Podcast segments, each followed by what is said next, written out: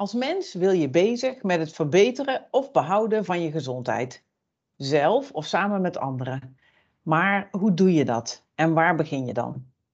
De afgelopen tien jaar hebben wij, Karin van het Bergmortel en Wanda Kruid, als adviseurs in zorginnovatie bijzondere mensen ontmoet die hier een antwoord op hebben. Zij zijn onze helden. Stuk voor stuk mensen met grote impact.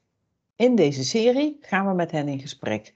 We vertrekken vanuit het perspectief van de patiënt en zoeken samen naar wat nodig is om gezondheid en gezondheidszorg te verbeteren.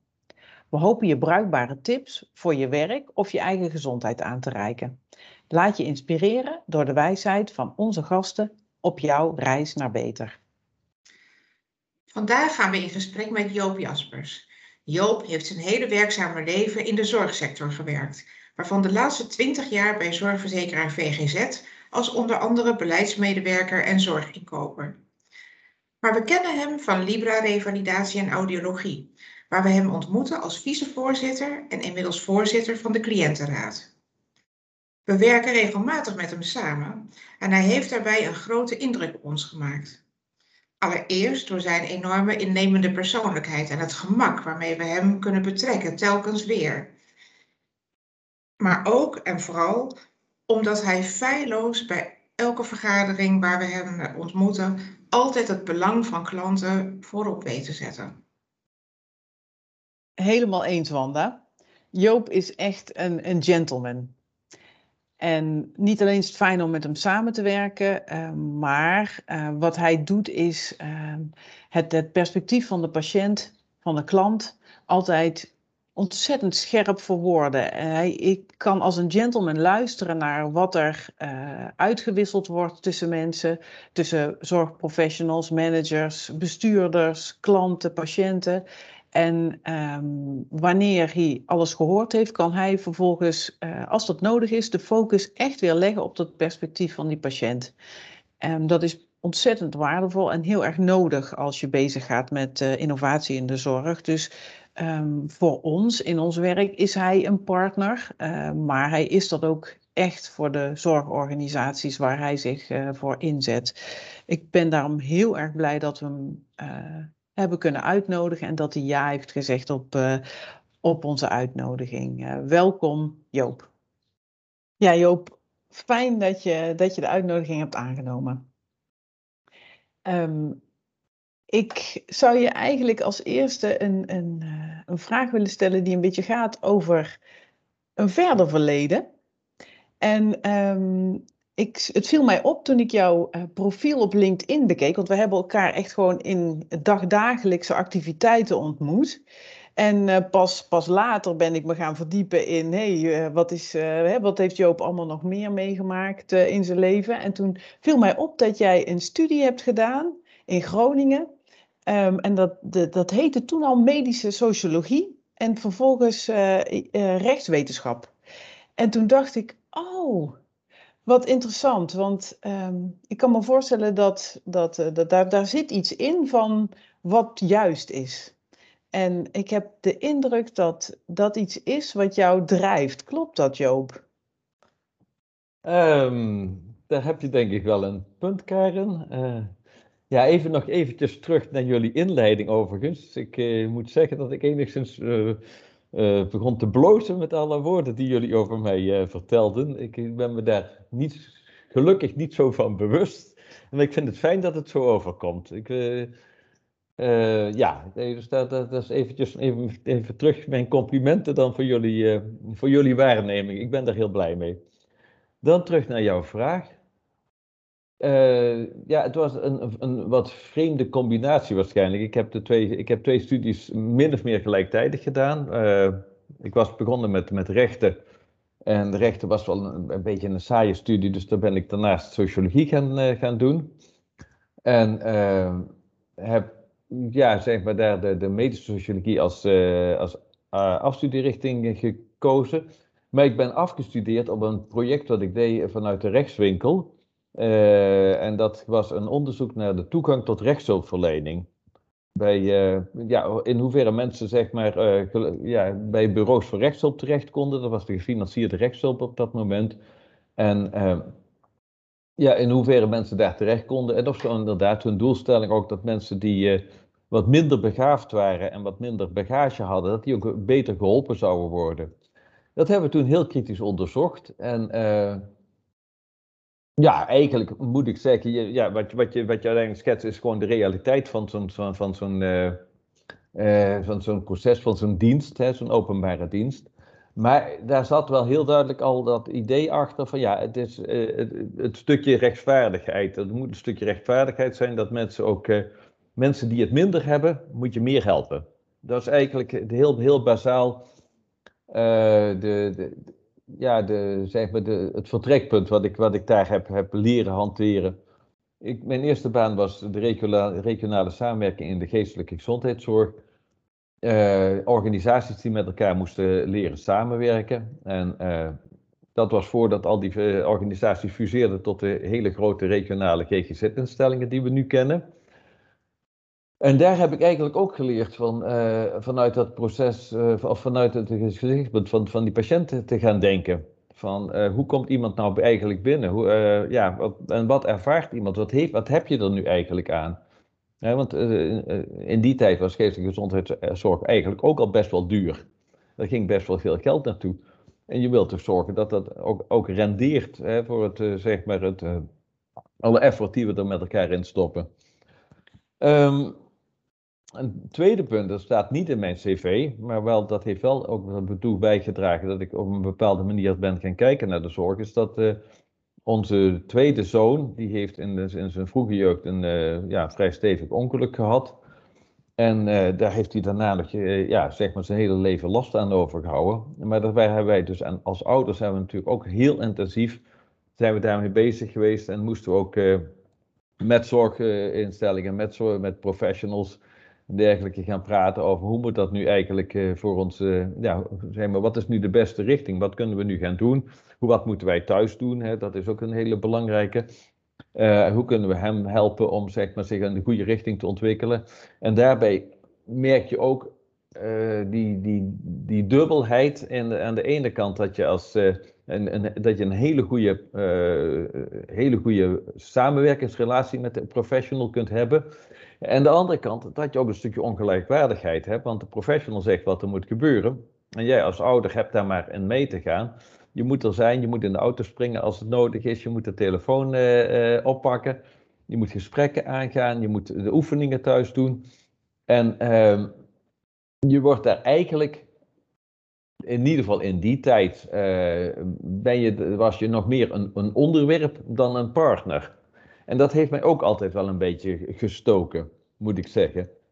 Ja. Dat, ik, dat ik dacht van nou, dat, dat kan ook anders. Dat moet ook anders kunnen. En ik heb me toen ook wel, ik ben wel eens in een ouderraad gaan zitten en in een uh, patiëntenvereniging. En heb daar ook wel geleerd dat, dat geluid te verkondigen. Dat interessant vind ik dat je zegt eigenlijk, de, het klinkt voor mij als dat je zegt, de stem van degene om wie het gaat, ook als die uh, in een andere machtsverhouding zit, als je bij de rechtswinkel, zeg maar, als je de, de, de, de juridische taal niet kent, als je je rechten bij wijze van niet kent, als patiënt, als jij uh, zeker een aantal jaren geleden nog um, hè, in een hele andere situatie, uh, uh, machtsrelatie zit, zou ik maar zeggen, met een, met een zorgprofessional, die stem die moet gehoord worden. Dat, dat is wat ik jou. en je, je, jij hebt dat aan twee kanten eigenlijk heb je daar vorm aan gegeven in, jouw in jouw leven. Hè? Dus aan de ene kant um, in jouw professie, zeg maar, hè? ook bij, bij een financier van zorg. Ik ben ook heel benieuwd ja. hoe je daarnaar kijkt. Um, hoe een zorgfinancier uh, die stem kan versterken. En aan de andere kant heb je dat gedaan uh, als mens, gewoon als, uh, als Joop. Hè? Uh, omdat je zelf ook, en wie heeft dat niet, ervaring heeft in de zorg en, en je hebt zelf ook, ook ervaring hebt opgedaan.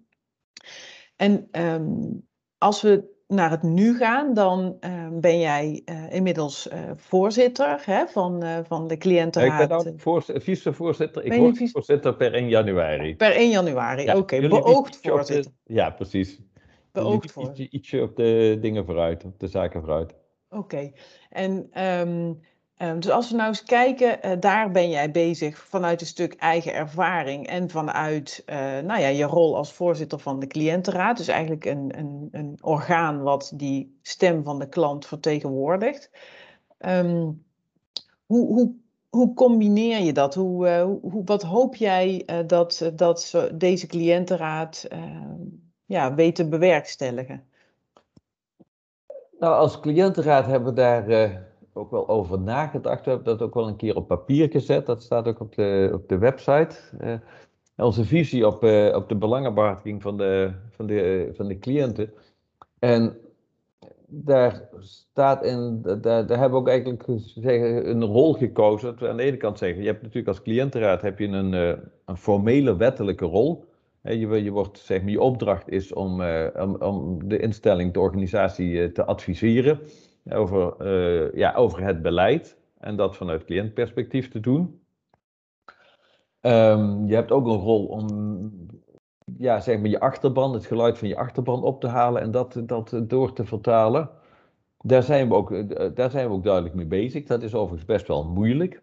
En, en, maar een van de manieren die wij gevonden hebben om, of die we nu gebruiken om dat verder inhoud, om het handen en voeten te geven, is er door, door ook te participeren. We hebben uh, het geluk, moet ik zeggen, nu bij, uh, bij Libra. En dat heeft ja, ook wel duidelijk te maken met de, met de insteek van de huidige bestuurder, Marie-Louise Vossen. Die ja, vanuit haar achtergrond ook gewend is om zeg maar, de stem van de, van de cliënt naar voren te laten komen. En die zegt ook van nou, jullie moeten gewoon erbij zijn uh, bij bepaalde dingen. En we merken nu dat we inderdaad veel meer betrokken worden bij, uh, bij projecten. Uh, maar ook bijvoorbeeld onlangs nog bij de beleidsdag. Nou, dat, dat, was, in het verleden was dat niet zo goed denkbaar dat je daar zeg maar als raadgevend orgaan bij zit. Nu zit je daar gewoon mee aan, de, aan tafel en kun je daar je geluid laten horen.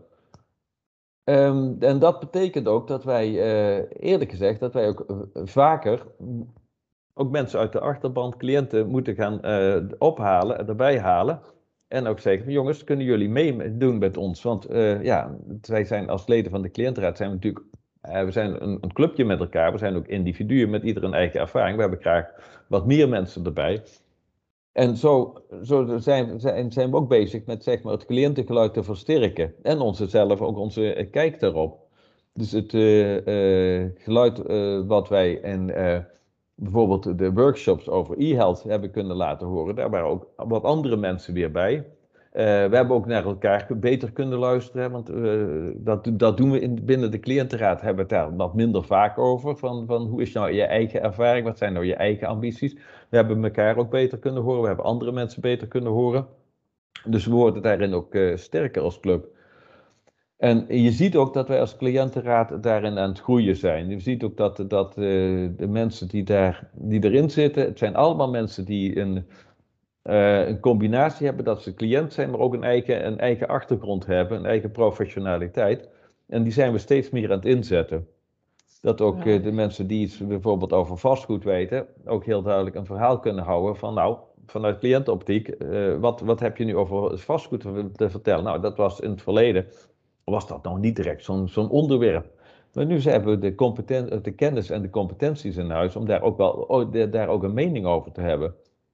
En ik denk ja, dat we daar, daardoor als club aan het groeien zijn. Door die combinatie van zeg maar, eh, het, het feit dat je je klantervaring hebt, dat we er ook met elkaar over uh, kunnen praten. Dat we steeds beter weten van nou, wat, wat kom je nu eigenlijk tegen? En aan de andere kant, wat breng je binnen als, uh, als persoon, vanuit je achtergrond. Ja, ik denk dat is zo mooi en zo waardevol om te horen dat jullie ook echt zo het oog hebben voor wat iemand gewoon ook kan. Hè? En, en, en ook nog meer kan dan, dan, dan het stukje waar je echt voor bij elkaar uh, zit. En dat je dan elkaars competentie op die manier ook weet, weet in te zetten. Um, dat is eigenlijk ook hoe Karen en ik altijd heel erg uh, hebben samengewerkt en hoe wij ook ja, tegen, ja, tegen het cliëntenperspectief meenemen in onze projecten aan, uh, aankijken. En um, ja, een van de dingen die ik zelf altijd wel moeilijk vind, en ik vroeg me af hoe gaan jullie daar dan als cliëntenraad mee om? Want jullie komen waarschijnlijk hetzelfde ook tegen. Dat is, um, ja, je wilt mensen echt betrekken, dus echt meenemen in je project. Ook echt in alle workshops die, die, die we doen, wil je het cliëntenperspectief hebben. Maar je wilt niet altijd met dezelfde mensen aan tafel. Want je wilt ook wel zeker weten dat, um, ja, dat, dat, dat de brede stem gehoord wordt. En niet dat je te verkokerd alleen maar met een klein clubje dingen aan het, uh, aan het doen bent. Ik weet niet of je dat herkent en ook um, ja, of je tips voor ons hebt. Hoe we zeg maar die cliëntenbetrokkenheid echt ja, een, goede, een, een goede gewogen vertegenwoordiging uh, kunnen hebben. Ja, ik denk dat dat ook een kwestie is van, van, van zoeken. Ik denk dat je uh, bij professionals ben je eigenlijk gewend om te denken dat iedere professional heeft in ieder geval een stukje gegarandeerde kennis en, en, en, en, en vaardigheden waarmee die binnenkomt. En de persoon staat een beetje op de tweede plek. Bij cliënten ligt dat, ligt dat toch wat anders, omdat ze eigenlijk allemaal hun eigen individuele ervaring hebben. Die, is, die, die staat redelijk bovenaan en hun eigen persoonlijkheid. En ik moet zeggen, ik, uh, ik hoor eigenlijk heel weinig mensen binnen de, binnen de cliëntenkant die zeg maar, precies hetzelfde verhaal vertellen. We, we hebben geen, geen uh, zeg je dat, geen uh, gemeenschappelijke, geen echte gemeenschappelijke doctrine. We hebben een aantal dingen binnen de cliëntenraad en ook daarbuiten, denk ik, die je, die je, die je wel gemeenschappelijk hebt. Maar dat is, dat is niet zo heel veel. Um, ik, zit ook, ik ben ook uh, betrokken bij de regionale klankbordgroep uh, van mensen met niet aangeboren her hersenletsel in de regio. Daar zitten een aantal mensen die ook heel erg bij dat werkveld betrokken zijn. Die hebben ook allemaal hun eigen geschiedenis en hun eigen beeld. En het, het leuke daarvan is ook uh, dat we, wat we met elkaar delen, is met name een stuk ambitie. We hebben allemaal een stuk achtergrond en we hebben een ambitie, bijvoorbeeld dat we uh, lotgenotencontact willen verbeteren, dat we uh, inzet van ervaringsdeskundigheid, dat we dat willen versterken binnen instellingen. Maar ga niet, uh, ja, zeg maar, ga niet op de man af vragen van wat moet ik nu hiervan vinden namens de cliënten of dergelijke, want dat is niet, dat is denk ik niet, niet waartoe, waartoe ze op aarde zijn. Ik denk dat je, dat je moet zeggen van nou, betrek gewoon klanten, de, cliënten erbij.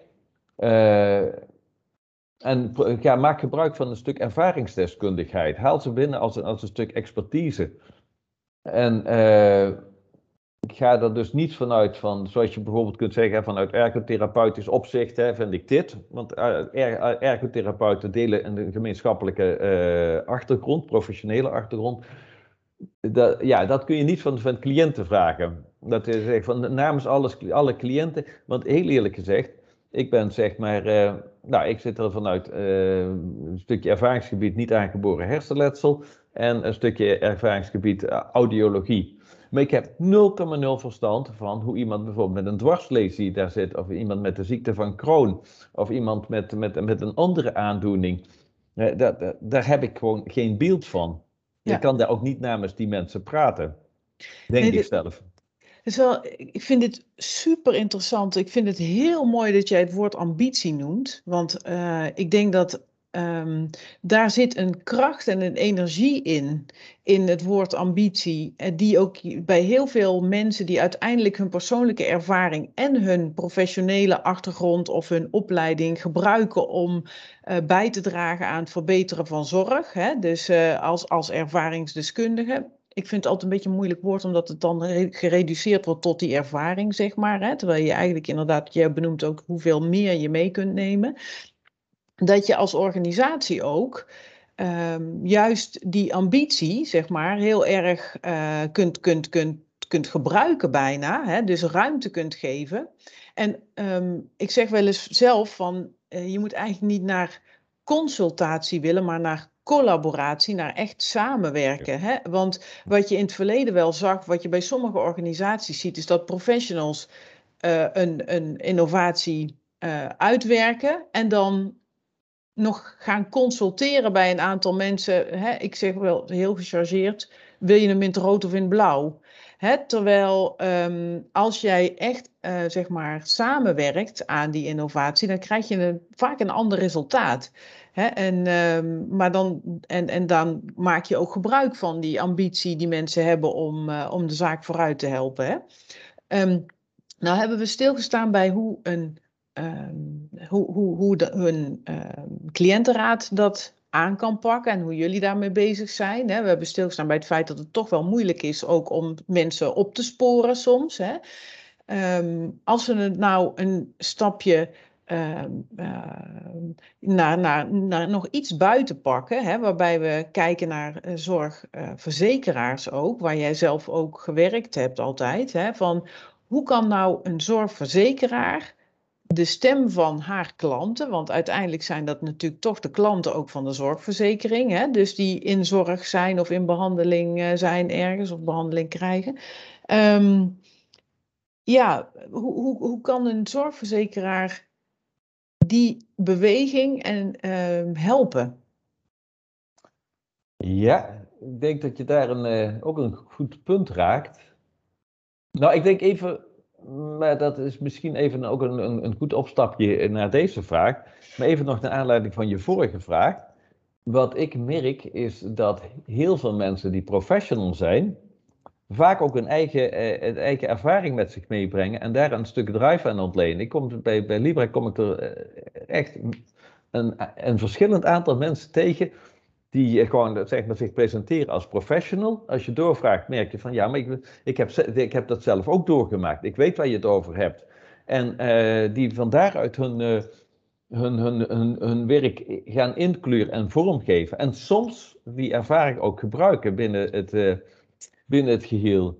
En het typische is dat ik binnen de zorgverzekeraar, ik kwam daar twintig jaar geleden kwam ik daar binnen op een baan als zorginkoper. En ik merkte, ik werd niet zo erg gelukkig op die, uh, op die baan. Uh, en de, de organisatie was ook niet zo heel gelukkig met mij. Op een gegeven moment, hè, dat, dat, schuurde toch wel een beetje. Um, en het, toen werd ik, ik zat toen nog binnen de curatieve zorg. En toen werd ik door de manager langdurige zorg gevraagd van kom eens vertellen. Jij bent de vader van een kind met allerlei problemen. Hè, dus binnen onze, dat zit binnen onze doelgroep. Kom eens vertellen hoe dat is. En uh, ja, dan merk ik dat ik daar lichtelijk een lichtelijke emotie weer bij heb. Want uh, ik ging dat doen en toen, toen ja, hebben we daar een hele ochtend ook met dat team over zitten praten. En toen zei uh, die manager, ehm, die vertelde, ja, ik denk er iets later, iets, iets later dan, ik dacht van nou, dat is gewoon goed gegaan. Toen zei hij van nou, ik heb hier een baan als beleidsmedewerker. Zou jij dat zien zitten? En zo ben ik beleids, beleidsmedewerker en later beleidscoördinator bij de zorgkantoren geworden. En dat was ook heel duidelijk vanuit die drive en die werd ook herkend. En ik merkte dat ook bij de, bij de verzekeraar, dat er gewoon ook mensen zijn die inderdaad door dat geluid ook werden uh, geraakt en dat ook konden herkennen. En dus dat is al één ding. Van, van verzekeraars, eh, mensen hebben het idee altijd dat verzekeraars een soort uh, koude ijskasten zijn die alleen maar met een rekenmachine bezig zijn. Dat is niet zo. Bij de verzekeraars zit heel duidelijk ook een stuk gevoel, een stuk ambitie, uh, betrokkenheid. Maar je moet die wel kunnen aanspreken. en de andere kant is dat verzekeraars hebben een bepaalde rol in het, in het stelsel wat dat imago wel uh, versterkt. Maar ik ben die rol ook gaan gebruiken om het verhaal van, van, de, van, de, van de klantenkant ook van de, beter naar voren te brengen. Namelijk, iedere cliënt is een verzekerde. En iedere verzekerde is een potentiële cliënt. En iedereen betaalt, iedere verzekerde betaalt een behoorlijke hoop geld voor zijn verzekering. En die mag er ook wat van terug verwachten. En toen ik dat een paar keer duidelijk had besproken en doorgesproken, merkte ik inderdaad ook van, uh, ja, daar kwam ook het gevoel naar boven van, ja, maar jullie professionals, jullie denken dat dat geld er zomaar voor iedereen is. Dat geld komt uit de hemel vallen als, zeg maar, het mannen uit de, uit de, uit de Bijbel. Je, je pakt het op, je eet ervan, uh, je, je, je wordt daar zelfs rijk van zonder één seconde na te denken waar dat vandaan komt. En als je één seconde hebt nagedacht, dan denk je het komt van de verzekeraar. Nee, het komt van de verzekerde. Ja. En dat heeft mij toen heel duidelijk eh, op het spoor gebracht van ja, maar dat, dat verhaal mag je ook verteld worden. En mensen hebben dus recht erop dat ze iets kunnen, uh, kunnen uh, verwachten van de zorg die ze krijgen, van de zorg die ze nodig hebben. Als je geen zorg nodig hebt, hè, dat is ook de solidariteit, moet je er ook niet om vragen. Onnodige zorg, onzinnige zorg, daar moeten we, niet, daar, moeten we eigenlijk mee ophouden. Het gaat erom dat je, dat je, zorg, eh, dat je de zorg eh, met elkaar realiseert die echt nodig is, die echt mensen helpt. En ik ben toen, nou, dat, dat heb ik toen heel sterk kunnen ontwikkelen. En dat is eigenlijk toen een aantal jaren, het is nou, even kijken, een kleine 15 jaar geleden. Toen deed ik een opleiding van Master of Health Administration. En net in die tijd kwam het boek van Michael Porter uit over value-based healthcare. Ja, oh. En daar, was ook, nou, daar vond ik ook heel duidelijk, uh, oh. hè, echt, het werd daar vanuit de, vanuit de relatie tussen de uh, financier en de zorgverlener werd het daar vertaald. Ja, van nou, wat, wat mag je verwachten voor het geld dat je ervoor betaalt? En ik heb daar toen ook als werkstuk een uh, vertaling van gemaakt. Wat mag je nu eigenlijk als klant verwachten daarvan? En dat zijn hele, eigenlijk hele basale dingen. Ja. dat je mag, je mag verwachten dat, dat, dat, dat de zorg ook echt werkt. En dat die professional zich ook, uh, zo, daar ook echt mee bezig is. Van wat gaat deze patiënt nu helpen? Maar ook hoe kan ik die patiënt helpen om die zorg uh, te, te, te, genieten? Wat, moet die, wat heeft hij daarvoor nodig? Wat, uh, wat moet ik hem bijbrengen? wat, moet hij, ook tussen de oren krijgen? Dus een stukje educatie komt daar ook bij kijken. Uh, heel duidelijk ook het helpen van mensen die daar gewoon moeite mee hebben. Hè? Bijvoorbeeld het overbruggen van een taalachterstand, een geestelijke achterstand overbruggen. Um, maar ook ja, het helpen met de hulpmiddelen die mensen nodig hebben. En echt ook vanuit puur de wens van het moet beter worden voor die klant. In het resultaat wat hij krijgt of in de moeite die hij ervoor moet doen. En dat, dat vind ik een hele, hele sterke en ook wel een. dus het is een, aan de ene kant een hele rationele overweging, maar het is ook een morele overweging. En heel eerlijk gezegd, ja, dat is eigenlijk het, uh, ja, mijn 1, 2, 3'tje geworden. Oh, wat, eh, nou, weet je, we hebben dit nooit met elkaar doorgenomen, maar dat is uh, iets wat Wanda en mij ook bijzonder inspireert, moet ik zeggen. Dus uh, dit, ook het model van value-based healthcare, hè, dus waarbij patiëntuitkomsten hè, centraal staan Um, en de gezondheidswinst, maar ook het herstelproces, de duurzaamheid van wat je samen realiseert, uh, gewoon uh, voorop staat. En um, um, ja, wat, wat mooi, daar moeten we nog over verder boven. we leren heel veel van jou. En uh, een van de dingen die ik nu ook beluister, is hoe belangrijk verhalen eigenlijk zijn. Hè? Dus als jij, je, je noemt het een paar keer, hè? dus Um, ook op het moment dat je bij uh, jouw uh, werkgever destijds uh, niet, ja, dat het vrienden en dat je op een gegeven moment het verhaal weet te vertellen van hoe dat eigenlijk is. Je, je noemt ook dat andere professionals soms ook een verhaal hebben en dat soms durven delen en daar ook naar durven handelen en soms dat nog wat achterhouden.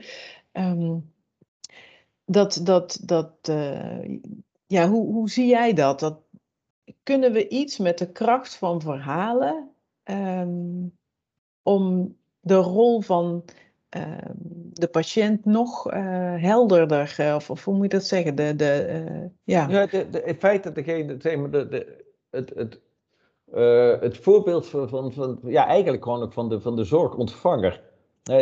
die verhalen daaromheen, die vind, ik, die vind ik ook wel heel sterk. Ik hoorde onlangs nog een verhaal van van iemand die gewoon ook vertelde van nou kijk eens, ik, eh, ik, eh, jullie, kun je, jullie, stellen, of je, jullie hebben geen idee van hoe dat bij mij overkomt, maar bijvoorbeeld als ik een verhaal vertel, of ik, als ik een vraag stel, hè, dan moet dat eerst in het MDO worden besproken en dan krijg ik een, niet-zeggend antwoord en vervolgens moet dat, uh, stel ik weer een vraag van, van ja, maar hier gaat eigenlijk, moet weer in een MDO besproken worden. Kijk, dit is de, de, de, de, de, wissel, de mailwisseling daarover. Dat vind ik heel erg sterk, want daarmee krijg je dus inderdaad een zender-ontvanger uh, beeld. Ja, sorry, er gaat een telefoon op de achtergrond, maar uh, die, gaat, die houdt vanzelf wel op, denk ik. Ehm, maar ik denk dat, dat we dat soort dingen inderdaad ook veel beter moeten doen. Bijvoorbeeld, ehm, vorige week nog iemand die bij de audiologie en die zei van, eh, van nou, jullie moeten tegen een stel studenten, jullie moeten nou naar buiten gaan en uh, uh, met oordoppen in en ga maar eens kijken hoe het verkeer op je overkomt. Uh, en dan zei ze, oh, dat is wel moeilijk. Ja, zeg maar dat is voor mij de realiteit van de dag. En dat zijn allemaal dingen waar je, waar je door je bewust wordt van, ja, als cliënt sta je gewoon in een, in een andere positie. En als professional moet jij heel goed weten hoe zeg maar, die ontvanger daar, uh, hoe die ontvanger daarmee omgaat. En ik vind dat het leuke van het model van de klantreis ook wel. Hè, dat we dus iedere keer, hè, dan hebben we het over touchpoints. En dat die touchpoints ook uh, uh, gebruikt worden, gebruikt moeten worden, om niet alleen zeg maar de zenderkant, want dat, dat doen al die patiëntreizen die je, die, die, die je langs ziet komen. Het gaat allemaal over het zenden van, nou, dan stuur je een uitnodiging voor een uh, polykliniekbezoek. Dan komt die patiënt komt op de poli en uh, dan doe je dit of dat. En dat betekent dus dat die patiënt die wordt overvallen door iets die moet kijken van, oh wacht, hoe moet ik dat gaan regelen? Dan moet ik daar naartoe. Nou, binnen de revalidatie hebben we heel veel mensen die hebben geen eigen vervoer, die moeten weer een taxi gaan regelen. Uh, uh, ouders die hebben kinderen, die moeten zorgen dat, dat er iets met, met het kind geregeld wordt, dat ze rustig naar die poli kunnen gaan en dergelijke. En dat beeld moet veel helderder worden. En het moet ook zeg maar, naar de, dus naar de professional, maar ook naar de, naar de cliëntenkant, moet er helderder worden van ja, maar dit zijn dingen die moet jij ook durven zeggen. Want anders kunnen we niet tot de goede, dan komen we niet tot de goede, uh, tot de goede balans. En ik denk dat dat heel erg essentieel is in, uh, uh, ook in de zorg, ook als we het hebben bijvoorbeeld over e-health en dergelijke. Je wilt die balans hebben in de communicatie. En als de ene kant, maar de, als de ene kant, die cliëntenkant, maar iedere keer zegt, of ja, eigenlijk heel weinig zegt, weinig wensen kenbaar maakt, weinig transparantie geeft in wat het voor kosten geeft, dan blijft het heel snel hangen in iets wat het, ja, wat het niet moet worden. Het blijft erg suboptimaal. Ja, nou, ik, ik vind het prachtig hoe je dit verwoordt. En het is ook heel herkenbaar dat, dat jij um, iedere kans die er is om aan te grijpen, om dit verhaal um, vanuit het perspectief van de patiënt um, op de voorgrond te zetten, daar voorbeelden bij te noemen. Dat, dat doe jij uh, met verven, dat horen we nu ook weer. Um, wij proberen uh, ons in te zetten om juist ook zeg maar de, de patiënt het verhaal te kunnen laten vertellen. Hè, dat, uh, en het zit hem, denk ik, het lijkt wel alsof het hem zit in de gedeelde menselijkheid. Hè? Dus op het moment dat wij van elkaar begrijpen hoe dingen overkomen, voelen. Um, en, en wat ze, hoe, dus, hoe ze passen in het in jouw eigen context, dan, dan vinden we elkaar. Hè? Um, ik heb eigenlijk nog een vraag van, um, we hebben het al een paar keer gezegd dat jij ons enorm inspireert. Is er, is er iets of iemand waarvan jij zegt, goh, dat, dat is nou, die heeft mij wel eens uh, ja, aan het denken gezet, geïnspireerd? Um, ja, dat is een moeilijk. Ik heb daar wel al even over zitten en nadenken. Er kan niet gelijk iets, uh, iets of iemand naar boven. Ik, wat ik zie is, is wel heel duidelijk van, van waar ik uh, heel veel respect voor heb. Zijn mensen die, waar je van, van ziet, die zitten in zo'n zo'n rolstoel. Hè, die zie je, die hebben vanaf hun geboorte hebben die een, hebben die een, een, een, een, een, een, een problematisch zeg maar, leven gehad. Uh, en, die, en je hoort ze praten en dan denk je, Jezus, die mensen zijn echt gewoon, hè, die zijn misschien lichamelijk niet, niet helemaal ontwikkeld, uh, maar uh, geestelijk zit daar ontzettend veel. En daar heb ik heel veel, heel veel bewondering voor. Want het zijn dus ook mensen die, die problemen hebben moeten overwinnen. Um, en als ik dan kijk ja, in de wereld van de zorg, dan denk ik van nou, het zijn ook wel de mensen die je, terug, die je terugvindt als je kijkt naar, naar zeg maar ervaringsdeskundigheid. Eh, eh, feiten zijn, uh, ervaringsdeskundige is, ja, in sommige takken van sport is dat, is dat al een soort professie geworden en, en een betaalde baan.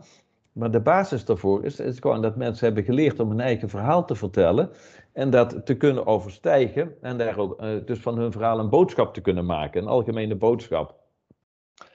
En daar heb ik heel veel bewondering voor. Omdat ik denk van ja, dat is de voorhoede, zeg maar, in de, in de, in de, de, de strijd die we nu moeten, die, die we nu aan het voeren zijn. Jij uh, verwoordt perfect eigenlijk waarom jij onze held bent. En, um, want als je zegt, er zijn mensen die uh, problemen hebben moeten overkomen en vervolgens uh, hun verhaal hebben leren vertellen en dat willen inzetten om uh, gezondheidszorg en gezondheid van mensen te helpen bevorderen, dan ben jij bij uitstek iemand die dat doet, Joop.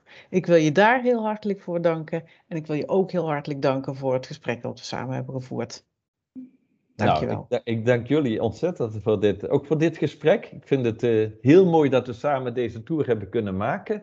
Het, uh, het maakt voor jullie dingen duidelijk, daar ben ik heel blij mee. Ik denk ook eerlijk gezegd, als mensen, als mensen dit luisteren, dan krijgen ze daar ook wel een beeld bij. Daar ben ik ook heel blij mee. Maar het is ook voor mijzelf weer een, uh, een leermoment, omdat ik dan denk van, oh, maar zo zit dat dus eigenlijk. En dat, ja, dat, dat vind ik ook wel fijn. We gaan gewoon door, hè Joop? Ja. Goed zo, door. Dankjewel Joop. Bedankt voor het luisteren naar deze aflevering van Helden en Bondgenoten. De podcast waarin Vlambondgenoten in innovatie Karin van den Bergmortel en Wanda Kruid in gesprek gaan met hun helden die zij in hun werk tegenkomen. Ken je iemand in je netwerk voor wie deze aflevering een cadeautje zou zijn om te beluisteren? Deel hem dan vooral. Volg ons via de podcast Helden en Bondgenoten, via onze website flambondgenoten.nl of via LinkedIn. Een hele fijne dag nog en hopelijk tot een volgende keer.